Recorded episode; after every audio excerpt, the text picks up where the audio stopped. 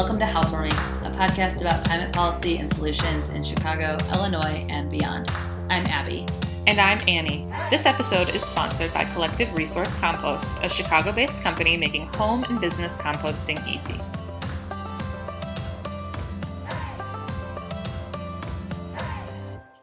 There's a movement underway among farmers in America's heartland focused on regenerative agriculture and soil health.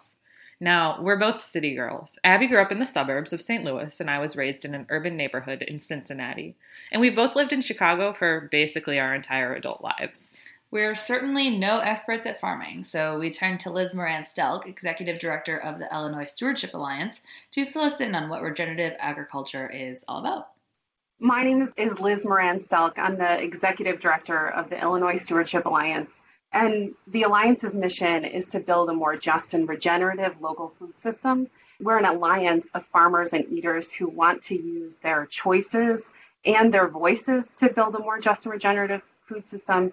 We educate policymakers and community leaders and eaters about what we need, what are the barriers and the obstacles to building that kind of food system, and, and what it's going to take to move toward the future what I hear again and again from our from the Alliance farmer members is that carbon farming just makes farming fun again, and um, I hear that over and over. I have a good laugh about it because um, it it's great to see farmers are like sort of playing and experimenting, and they're actually seeing the changes.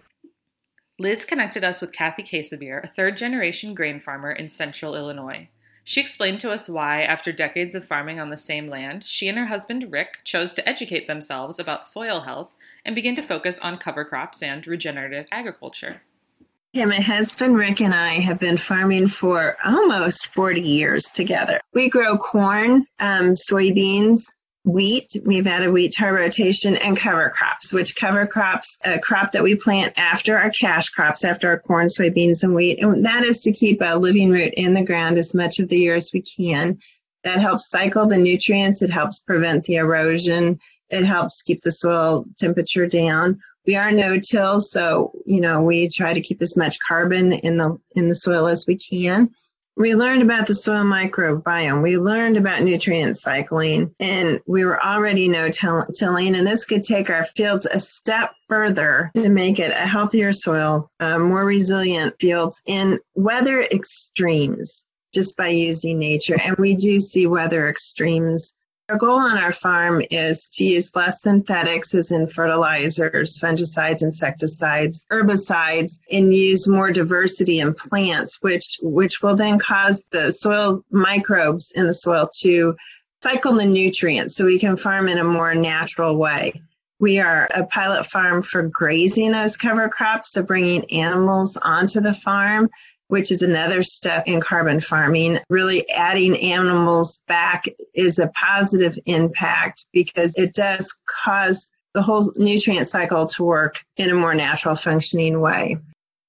You know, after like a big rain event, you know, they'll actually see the difference on their on their ground where right across the street a neighbor who hasn't started trying you know um, these kind of soil health practices will have will have flooding and they won't have the kind of infiltration like they're not getting the same kind of um, results.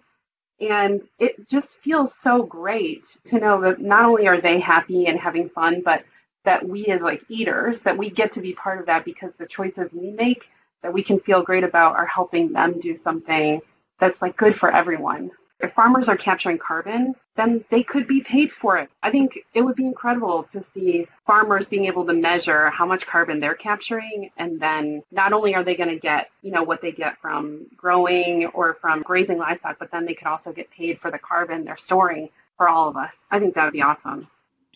If you're listening to this in the city of Chicago, you might be wondering why this topic is relevant to you. Well, whether you live in a two flat in Logan Square, on a cul de sac in Naperville, or on a farm downstate, we all share this planet. And simply put, regenerative agriculture is farming's answer to the climate crisis. We're all grappling with how to adapt to life on a warming planet, and nurturing our soil's health is a very practical way to take excess carbon out of the atmosphere and store it in the ground where it can help plants grow.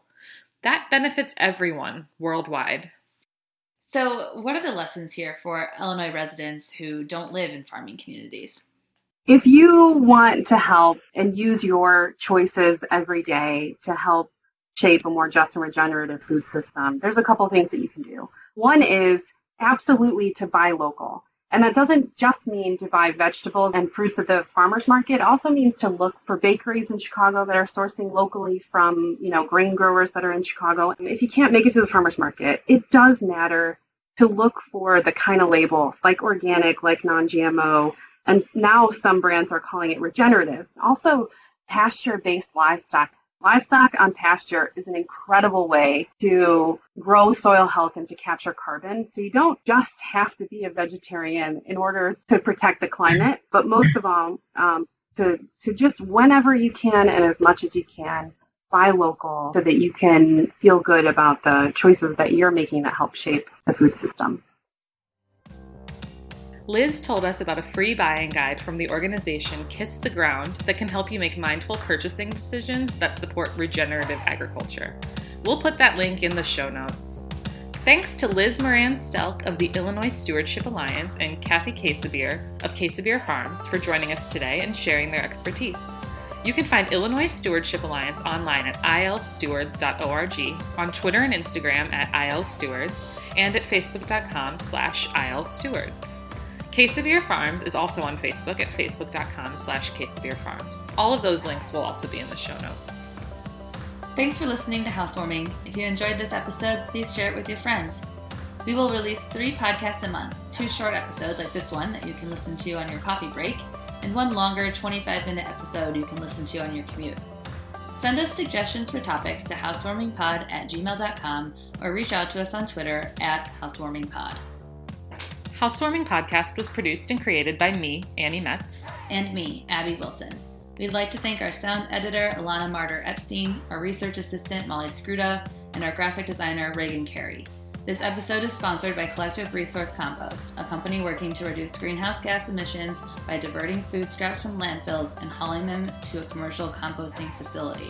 Learn more about Chicago area pickup services at collectiveresource.us. Follow the pod on Twitter and Instagram at HousewarmingPod, and you can follow me on Twitter and Instagram at Hey. And you can follow me on Twitter and Instagram at Dear Abby Rose. Don't forget to subscribe and rate us on iTunes or subscribe wherever you listen to podcasts to hear the latest episodes as soon as they're released.